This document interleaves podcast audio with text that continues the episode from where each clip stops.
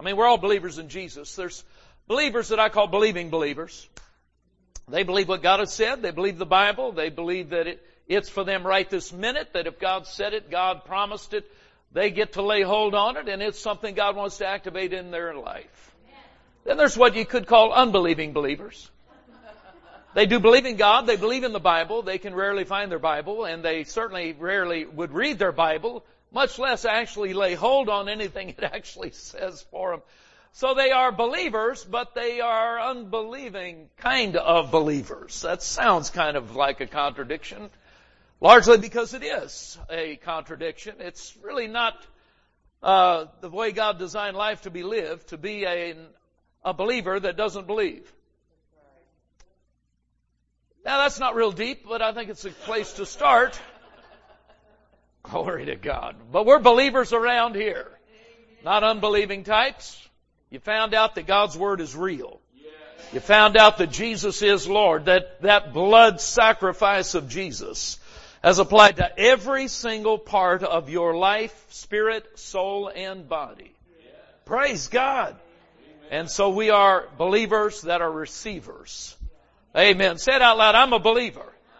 And I am a receiver. Glory to God. Amen. Well, we've been having a good time, a great time around God's Word these last couple of days. And I want to jump right into some things here this morning. Um, that really spark off of a phrase that just keeps rolling in my spirit. A statement really that one of the great prophets of God in, in scripture made. He actually said it this way. This is the prophet Elijah when he said, there is the sound of the abundance of rain. He heard something in his spirit that nobody else heard at that moment that he heard it. You remember the story of what had happened? Israel had been led by Ahab, the wicked king, and the even more wicked Jezebel, the Phoenician princess that had brought her demons into Israel from Phoenicia and along with ungodly Baal worship, things began to change in Israel because of their leadership. Now there's all message we could get from that about leadership today and about what it does even in a nation. I'm not going to go down that road, but you could connect the dots and realize that there is a, pay, a place of standing for right and righteousness, and it really is where you and me as believers have to stand. But in this point, Elijah had come to Ahab some years earlier, three years prior to this statement that I just read to you. He came to Ahab in our introduction to the prophet Elijah. This is the most colorful guy, I think, in the Old Testament. He is absolutely amazing. The prophet Elijah. And he came, and our introduction to Elijah comes when Elijah shows up in Ahab's court. And he announces to him, there'll be no more rain in the land until I say so. And then he leaves. That's his opening line. Wasn't a greeting, wasn't a hello, wasn't a you're the king. It's, there's no more rain until I say so, say so. And it was really because of the wickedness of Ahab and what he and Jezebel had brought against Israel. Now, it looked like, and really Ahab took that more as Elijah being the problem that has brought trouble into Israel. But it wasn't Elijah that had brought trouble into Israel. It was Ahab that had brought it and Jezebel and Israel was just following along. You know, it's real important who you follow. Because it results in things. There are consequences to what we choose to believe. That's why I've locked into things that Pastor teaches around here. We found out that faith works.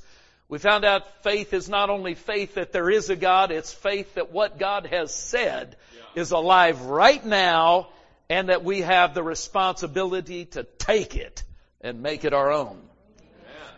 There's some things that we've discovered about living the life and walking the Word that are vital, and there's consequences to living by faith.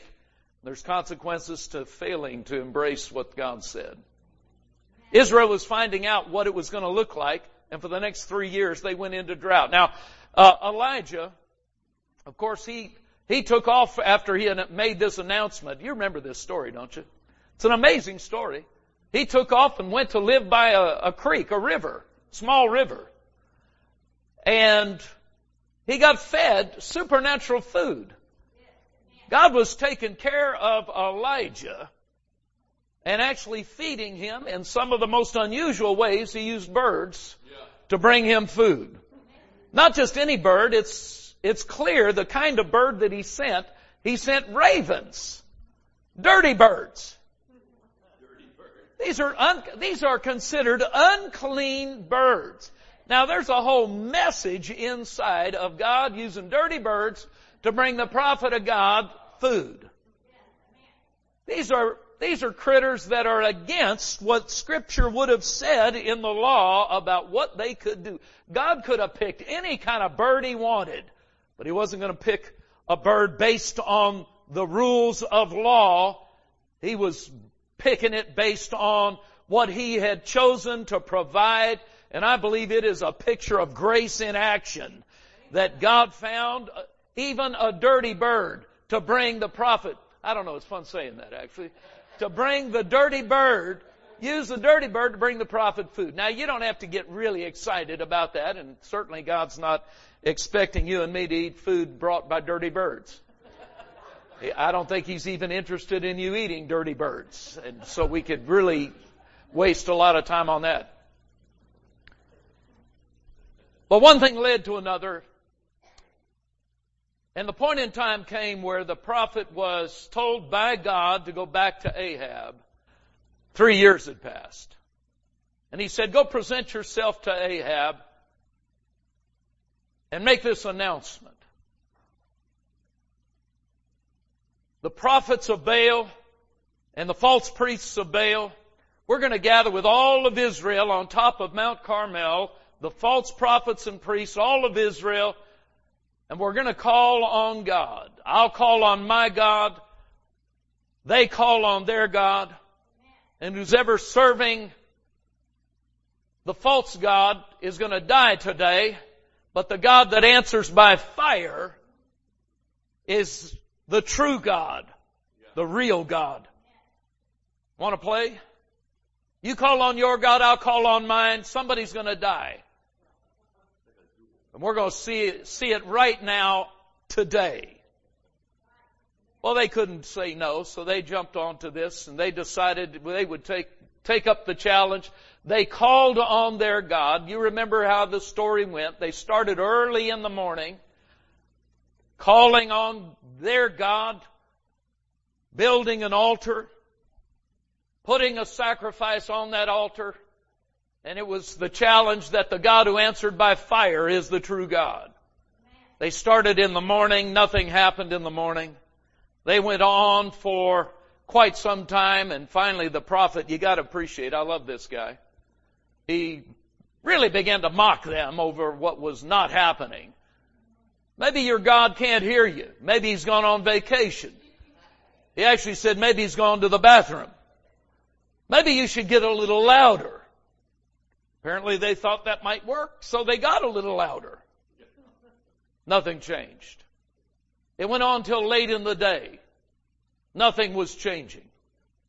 These 450 priests and 400 false prophets, they're all now chanting their demonized chants cutting their bodies. I mean, that's what devils and demons want. They want people cutting. They want blood spilled. That's amazing, isn't it? Even to this day, these things go on. Trying to appease and get this demon god to finally respond. Late in the day though, Elijah started with the building of another altar, put wood on it, put the seven stones to build it to represent the seven tri- or the twelve tribes rather, twelve stones.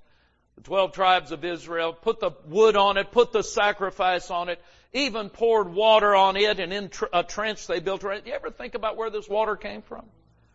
They're on top of the mountain. There's not really a river passing by, but every person in Israel would have carried their personal water up there. That's how they had to travel. And so now all of Israel's involved in what Elijah is doing. They had to give their water. to pour the water onto that sacrifice and all around the trench that was dug around this offering. And then Elijah prayed just a very brief prayer. It didn't take a long time. That the, that Israel would know who is the Lord God in this nation. He called on God to answer. And out of a cloudless sky here came fire right out of the sky. And I love the terminology. It licked up the water. Glory to God. Burned up the sacrifice burned the wood, burned the rocks, and there was nothing but a big black spot on top of Mount Carmel. All of Israel now knew, and so did 450 false priests and 400 prophets. They knew who God was in Israel. It wasn't Baal. It was Almighty God. And now all that was left was to kill all of these prophets and priests. That was the assignment. See, there's a consequence for serving the right God, and there's a consequence for serving the wrong God. They paid a price that day. Now our message of what Jesus has done is that Jesus has paid our price. We get that, but here's, here's where I want to get. I want to get to this statement that God spoke inside of Elijah once all of this business had been taken care of and Israel had got their focus back where it belonged. God wanted to do something in Israel that He never really wanted to stop. He never really wanted to stop the blessing of God on Israel. But because of their rebellion, they were not embracing what God would bring and it shut it down. They had gone into a time of drought. Now here's the thing that I'm, I'm hearing in my own spirit. There's lots of people that are believing things that God has said, but it's as though they themselves are in a time of drought. And I believe the Spirit of God is saying to you and to me, we're coming out of the drought. I believe by faith we can come out of whatever drought that we ourselves are in personally, in our spirit, in our insides, on the outside, in our households, in our families. It's the time when God is saying on the inside of every one of us just what He said to Elijah, that the sound is of the abundance of rain. I believe the Holy Spirit's saying something to all of us. That this is a time for a fresh rain of God's blessing to come into our house and into our life. I hear the sound of the abundance of rain. But let me read something to you as this, as this unfolds. 1 Kings chapter 18.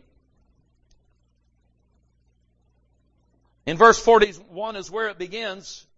He said to Ahab, go up, eat and drink, for there is the sound of the abundance of rain. Ahab did go up and eat and drank. And Elijah went up to the top of Mount Carmel and he bowed down onto the ground and he put his face between his knees. And then he said to his servant, now follow this, watch what he says. He said, go now and look toward the sea. And so he did. He went and he looked towards the sea. And he had to come back with a report. Look at the report that he came back with. After he had looked to see what the prophet wanted him to see, he said, what? He said, there's nothing. I think he would have been a little timid to bring that kind of report to a man like Elijah. I mean, Elijah had just dealt with these prophets of Baal. And now to have to come back and tell him, well, I went to look for what you wanted me to see, but I didn't see anything. Nothing. Sometimes we are, find we're in a place where we're hearing something, but we're seeing nothing. That's the place he was in. That's the place Elijah was in. He was hearing it on the inside. You know, we hear the word, but we don't always immediately see it come to pass. There's something powerful about being so solid in what God has said that we're not moved by what we see. We're moved by what we hear from the Word but not what we hear that's contrary to it. Here's what God's plan was. He said to the servant, he said, as he came back, and the servant said, there is nothing. So what did he tell him? He said, then go look again. He went and he looked again. We don't know how much time it took for him to get away from where Elijah was and go back to where he could look over the sea. That was the instruction. But go back and look and come back and tell me what you see. He came back a second time. What did you see? There's nothing. Then go back again. He went back again to look across the sea and came back to Elijah a third time and said, there is nothing. The prophet said then, go again. Four times. The report came back again, there's nothing. Go again. The fifth time, uh, he came back, there was still nothing. Go again. Amen. Six times he went and there was nothing. Now, here's what happens, and this is what differentiates a lot of people. A lot of people would have stopped on three. Maybe a lot of people would have stopped on two. Lots of people would have stopped with that first report. I heard the sound of the abundance of rain, but there's nothing. I guess I was wrong. We hear something on the inside, and we hear it first. You hear the word of the faith comes by hearing, not by seeing. He heard it first. And instead of caving when he didn't see it, he just kept telling the young man, go and look again. He didn't stop on six. He sent him out a seventh time. Reminds me of Israel going around the walls of Jericho.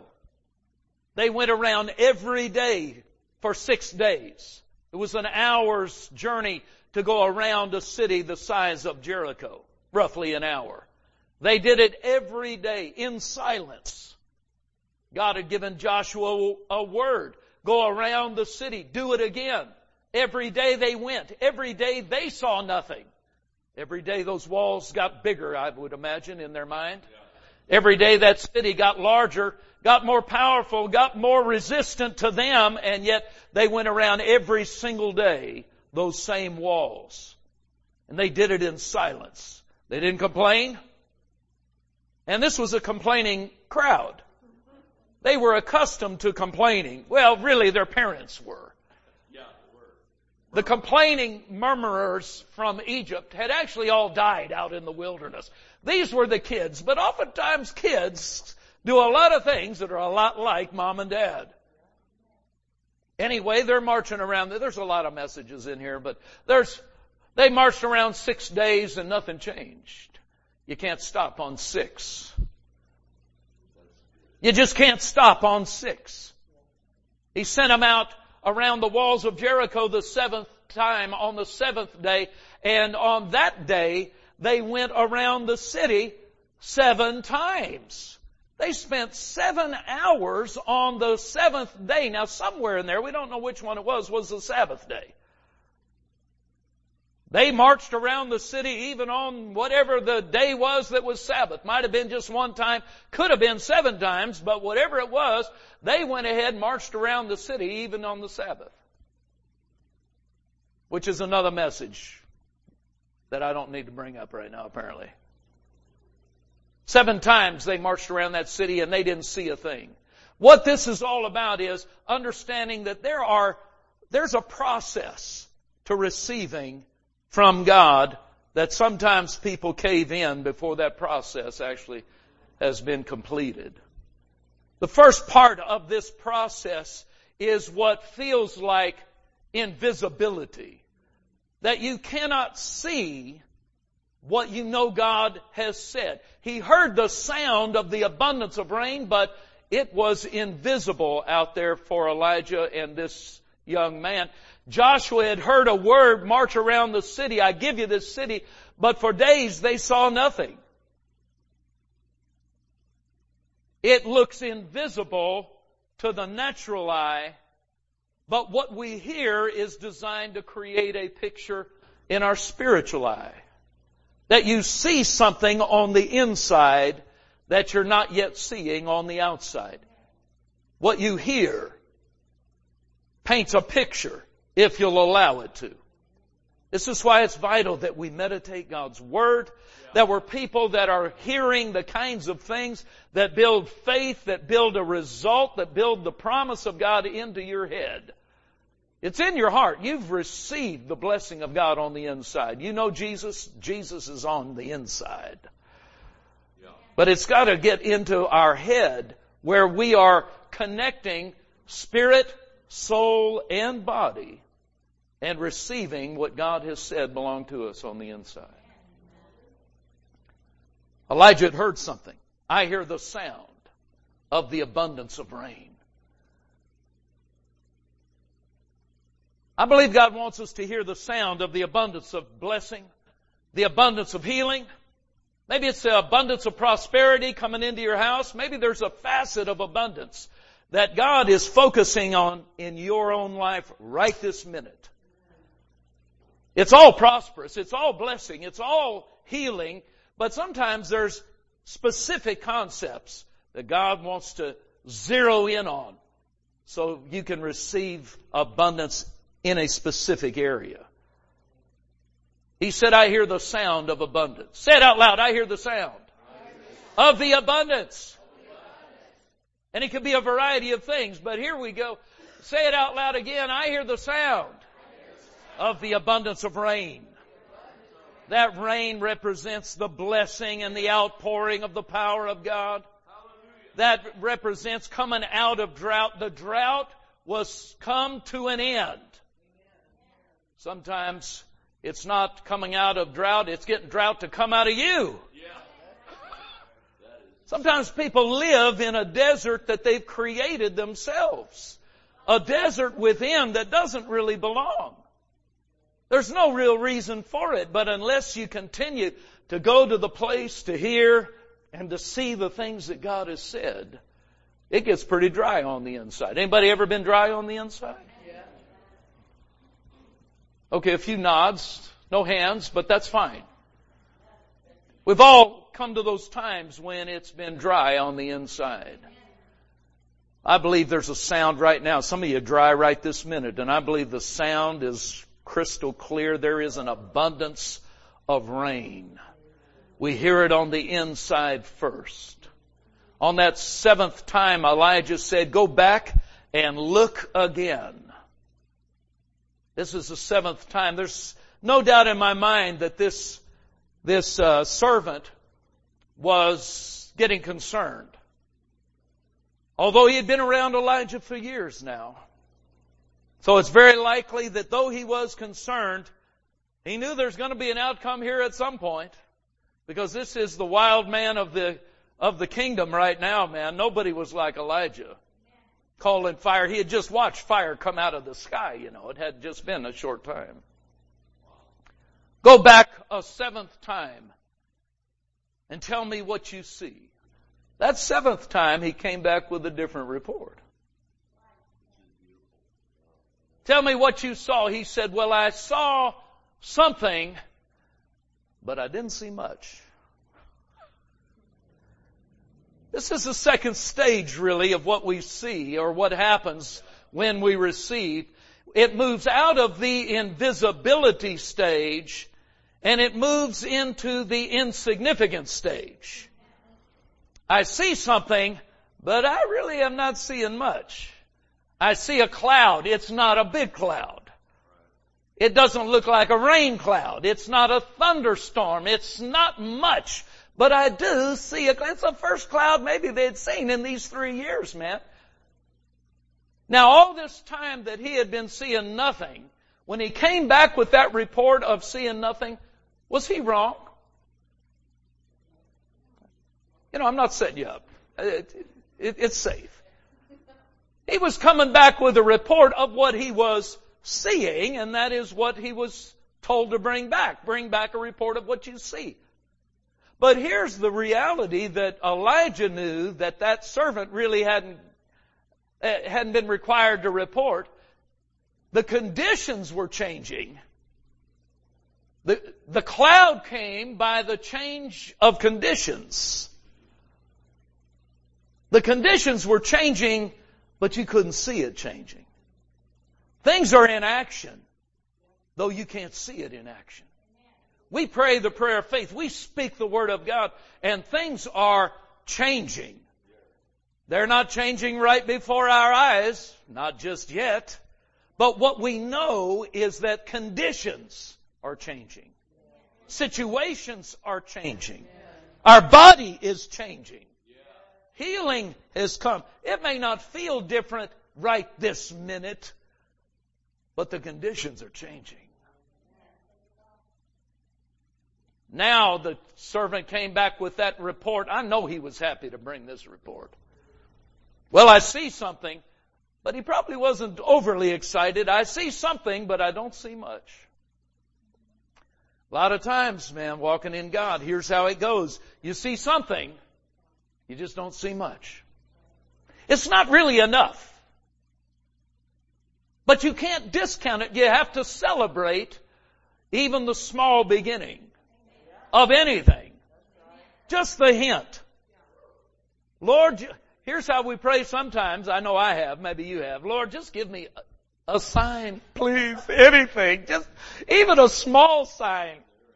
Just give me a small sign that things are better. Or things are changing. Or something's happening. And when you get that little small sign, the, what, what in one parable Jesus taught, it was the blade coming up. Seed has been sown. It's the blade comes first. We all know that. I mean, we grew up in Los Angeles. We didn't grow much legal out there that I recall. But uh, I do understand the concept that first comes the blade. And when the blade shows up, man alive, you knew it was growing, but something is really encouraging about the blade. I can see something. I don't see much. There's no harvest in that blade, but I see there is a harvest that comes because that blade's coming up. We celebrate the small and celebrate even the insignificant. Sometimes the insignificant isn't seen but at a distance, but we're hearing it louder on the inside. The sound is increasing. I'm hearing the sound of the abundance of rain, but I'm hearing it like it's closer now than it was just a little bit ago. I want to encourage you right now. There's a sound that the Spirit of God is declaring to us of these days that we're in. We're not in days of drought. Even in America, even in the nations of the world, we're not in the time of drought. We are in the time of the sound of the abundance of rain. Amen. I believe there's a word that God showed Brother Copeland actually Sometime back now, he mentioned it a few years ago actually, that we are in the days, even now, in the days of the rebirth of America. Glory to God. When things were being squeezed so hard, you didn't know which way this was going. Well, Satan would like to tell us it's still being squeezed and you don't know which way it's going, but we do know. We know it is going in the way of the blessing and the plan that God has had for this land. This land started with a miracle and supernatural direction that established this nation and that has never changed and it's not changing now. We walk in the blessing of God as a land. Glory to God. Now you gotta stand for this. You gotta embrace it. We hear the sound. But we see what may not be the full harvest, but we do see the blade. We see the blessing. So anytime we're hearing something from God, you hear the word preached.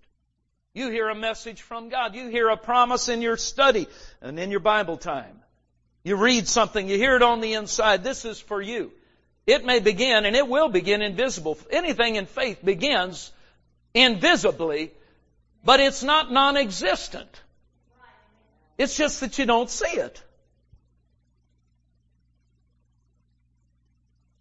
But then it moves into that insignificant stage. Don't let the fact that something looks insignificant let that talk you out of the full harvest promises come. But I'm not seeing enough. It isn't enough change. Well, it, it's on its way. Things are happening. We don't undermine it. We embrace it. You don't talk it down because it's not everything. You talk it up because it's what God has declared. But something happened with Elijah, and, and I, am reviewing the story a little bit, but uh, and I know you've read this. I mean, you're Bible people around here. Started with hearing something. Let me let me back up to that idea of hearing. I passed up something that I want to interject to you. There's a statement in Hebrews about hearing and about Jesus hearing. And I want to read it to you from the Mirror translation from Hebrews chapter 5 and verse number 8. Now in the King James Bible it talks about this being uh, that Jesus learned obedience through the things that he suffered. And of course, that's not talking about the suffering on the cross. That's talking about the life that he lived. That every day he was dealing with issues and things that was contrary to what he had come to do for mankind. And he dealt with it all through his, his life. He didn't learn from the Father and learn how to walk in obedience at the end of his life just to get on the cross. So that's not the suffering he's talking about. He's talking about the, the ongoing life that Jesus lived. But listen to how this translator translates it because there's something about hearing here in understanding what obedience really is all about. Listen to this about Jesus. It says in verse 8, acquainted with sonship, he, Jesus, was in the habit of hearing from above. Oh, I love that. That's how he translates obedience. In the habit of hearing from above. And what he heard, now follow this, what he heard distanced him from what he was suffering. What he heard put a distance between him and the things that were contrary to what was on the inside. Man, that's, that's monumental information, I think. Because this is exactly how Jesus conquered every single day, even in the face of contrary people, contrary evidence, contrary situations. He heard from above, and what he heard distanced him from the pressure that had come. What he heard distanced him from the lies Satan was trying to tell him. What he heard distanced him from the threats that came at him from those around him. You remember what happened in the first message that he preached. The very first message that Jesus preached. He made people so mad, they wanted to kill him. Now look, I've made some people mad while I was preaching, but I don't think they wanted to kill me.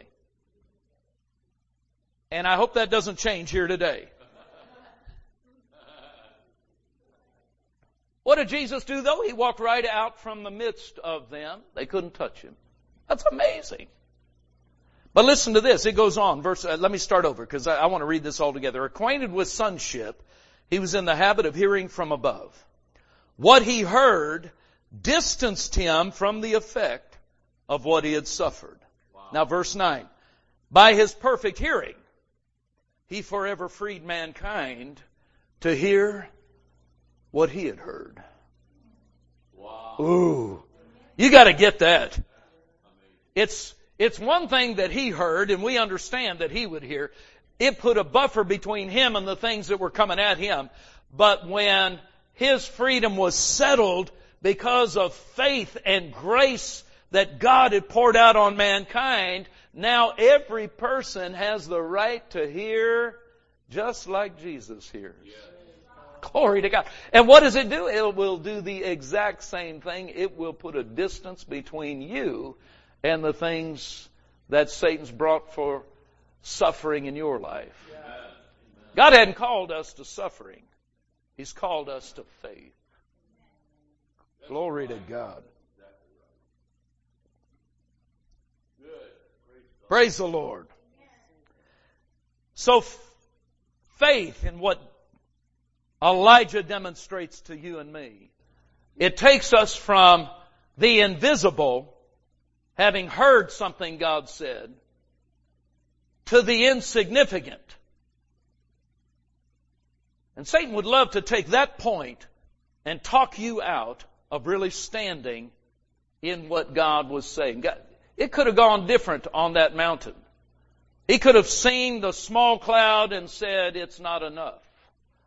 Where's the promise of God? But instead, what did Elijah do? The moment that that young man came back with the report that there was a small cloud, it's not enough. I see something, but I don't see much. But he saw all that Elijah needed to hear about. That's it.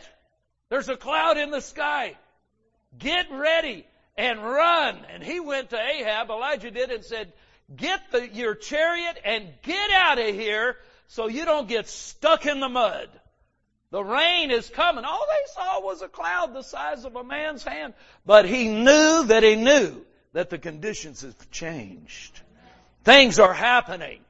It's time to run. And that's exactly what Ahab did. Now Ahab's going to do just about anything this prophet says. And he did. He got on his chariot and he took off. The Bible says that he went to Jezreel. But the Bible also says that Elijah took off running and he got there faster than the prophet or than the king did in the chariot. 17 mile run actually from the top of Mount Carmel to this town of Jezreel. He ran 17 miles, beat, beat a horse drawn chariot. Praise God. And the rains came. While they were, while they were en route, the rains came. They were seeing that the drought was done. The blessing had come. But then the story takes a, a strange twist. Because the Bible says, beginning in chapter 19, that Ahab told Jezebel what had happened on top of the mountain. And that all the prophets of Baal and all of the priests to that demon god that Jezebel had spent all of the years building up in Israel now had all been destroyed. And wicked Jezebel, she didn't like it. And so listen to what happens beginning in verse 1 of chapter 19. Ahab told Jezebel all that Elijah had done and how he had executed the prophets with the sword. And Jezebel sent a messenger to Elijah. So let the gods, she's not letting go of her gods, so let the gods do to me and more if I do not make your life as a life of one of those about this time tomorrow. I'm going to execute you just like you executed them. Now, you know, if she could have done that, she wouldn't have sent a messenger. She would have just had it done right now. You know, the devil's always wanting to tell you the kinds of things that are going to happen to you. And if he could do it, he would have done it before Jesus got born onto the inside of your life. If he could have done it. He would have stopped you before you made Jesus Lord of your life. He couldn't stop you then. He can't stop you now. That's good information. That was worth showing up for right there. But now watch this next line. This is one of the most shocking statements in scripture. And this is something you would never expect to read after what we've just come to understand again about Elijah. Look at this line in verse 3. when he saw that, talking about Elijah, when Elijah saw the message that had been sent, when he saw that, look at this, here it is. He arose. What? He arose and he ran for his life. He had just been on top of the mountain with 850 demonized maniacs chanting to demons for the day and destroyed and defeated all of this, delivered Israel from drought. The rain had come and now he gets one threat from one woman. 850 men. No problem. One woman. I'm out of here. Ran for his life. Ran for his life.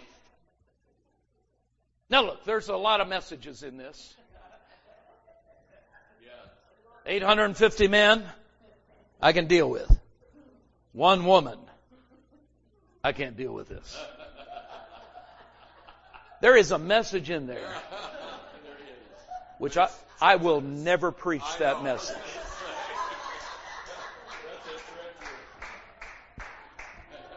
I mean, not even at a men's meeting. I'm not going to preach it because they'll they'll record it. The word will get out. Life will be over. Then I've got to run for my life. Elijah ran. Look at this. Ran for his life. He went to Beersheba. Beersheba was not right down the street. He ran days to get to Beersheba. He wasn't done running when he got there. He would run for nearly a hundred miles, leave his servant there, and then took off running again all the way to Mount Horeb, another 150 miles nearly. We're not just looking to hide, we're looking to escape big time. Don't let her ever find me. Fear had hit this man of God. That's shocking, really. It really is. He ran, ran to Mount Horeb. There's all kinds of meaning behind all of these things. We won't take time to go through it, but it's amazing. he ran to a place. Well, no, I'm not going to go down that road. He ran to the mountain. Next thing you find, you find him hiding in a cave. It's Not enough to have run. Now he feels like he's failed. He's failed God. He's failed his calling. He's failed everything that he's assigned to do. Here, just days ago, he is standing on the mountain. Now he's hiding in the cave.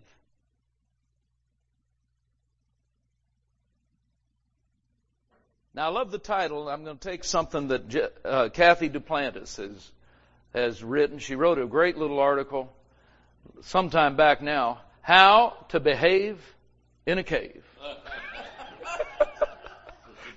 that's a great title. And that's the last time I'm going to give her credit. It's mine now. How to behave in a cave. You see, you may have found yourself hiding in a cave, so to speak, feeling like the failure, feeling like life is over, feeling like meaningful success is done, feeling like you've come to the end of this, that, or the next thing, and you got yourself stuck in a cave, and the devil has been pounding on you to tell you this is all that you have left ahead of you is life in a cave, so to speak. He was hiding in a cave. But he wasn't done. And God wasn't done with him. And God was not going to leave him in the cave. Because in a moment or at some stage here in the cave, he heard a voice. He heard the sound again.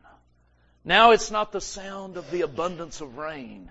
Now it's the still but small voice. You see, you gotta realize sometimes you'll hear things loud. That sound of the abundance of rain, I think that had to sound like something amazing, huge. But this still small voice, it was still, it was small. Sometimes we get ourselves in a position where we don't hear the voice at all. Elijah had finally gotten quiet. He got away from the wind. He got away from the storm. He got away from the fire. The scripture says there was a fire. God wasn't in the fire. He wasn't in the storm. He wasn't in the wind. I think we need to meditate on that sometimes and realize that's true for us today. God's not trying to say something to you with the wind. He's not trying to say something to you with the fire. He's not trying to say something to you when the dishwasher breaks or when the kids go nuts. He's trying to speak to us, though, beyond those events. And he heard, Elijah heard a still small voice. I believe today God's saying something to us. There is a shift taking place. We're coming out of drought. We're coming out of the dry. We're coming out of the distance. Like Jesus, acquainted with sonship and fellowship with God, we learn how to hear from above. And I'm asking the Holy Spirit to take this moment so that we hear something fresh, whether it's a bold word like the rain or a still small voice. It's that the Spirit of God is not done and blessing has not left you, but that God's blessing is on you, healing is in you, deliverance belongs to you, and the days ahead are bright. Now I want you to stand with me and I want us to lay hold on something by the Holy Spirit. Because there is a shift right now. It's like in, in Jesus there is always a transition of one type or another taking place. At every point in our life, we're moving from where we are right this moment into things that God has designed for us that right now we're only hearing but not seeing. I want to encourage you in something right now. You're hearing something by the Spirit of God, not just by me, maybe not just today, but you've been hearing something about blessing, about income, about outreach, Amen. about direction. You're hearing something. And while you hear it, some things look invisible. Some of you see in a blade. We celebrate the insignificant. But what we are not going to do is let Satan take this in a direction where if the invisible hasn't discouraged us, if the insignificant hasn't discouraged us, the intimidation has got you on the run. Well, we're not going on the run by intimidation. We're standing that the drought is over. And that's really at the heart of what the Holy Spirit has told me to say to this audience. That the rain has come, the drought is over. The rain has come. You hear the sound? It's invisible to some, but it's not insignificant. There is a blade. The drought is over. The rain is on. It may just look like a cloud the size of a man's hand, but it is real. And this is that time to take it and run with it like Elijah ran with that report. In the name of Jesus. Say it out loud. I'm on the run with a new report that the rain has come the drought is over. Healing is mine. Restoration is mine. Abundance is mine. I hear the sound of the abundance of rain. The rain of the Holy Spirit. The rain of the blessing of God. It's on me and in my house. In the name of Jesus. Amen. Glory to God. Now I want you to rejoice in the rain. Hallelujah. We rejoice in the rain. We rejoice in the rain. We've got no more sense than our kid has to run out in the rain and enjoy the, the water making a mess in the name of Jesus. Now Father, I pray right now There's some people that have been in a drought situation. But it's over now. You're watching on the internet. There's some people, you're right there in your home, right there looking at your computer or your screen or your phone. And there's an anointing that has come to you right now through that screen, really upon you by the Spirit of God. That your drought is over. The rain comes. The blessing is on you. It's not time to run in fear. But it is time to run in the rain. So Father, we receive it all in the name of Jesus. I command blessing upon this house and upon every person listening and hearing this message that this is the point in time. We'll not be intimidated. We'll not be discouraged. We've got our eyes on the prize. We've got our eyes on the victory that's before us, on the declaration to possess what God says belongs to us. And I refuse to let it go in the name of Jesus. Father, we receive it. Say it again. I do receive the abundance of rain. In Jesus' name. Amen. Come on, shout again. A praise to God. We do receive in the name of Jesus. Amen. Glory to God. Are you glad you came this morning? Did you receive something from the Lord today? You know, one word from God really can change things forever. It shifts something. Something moves in a direction and everything begins to change right before your eyes. Glory to God. Well, that's what I'm expecting around here.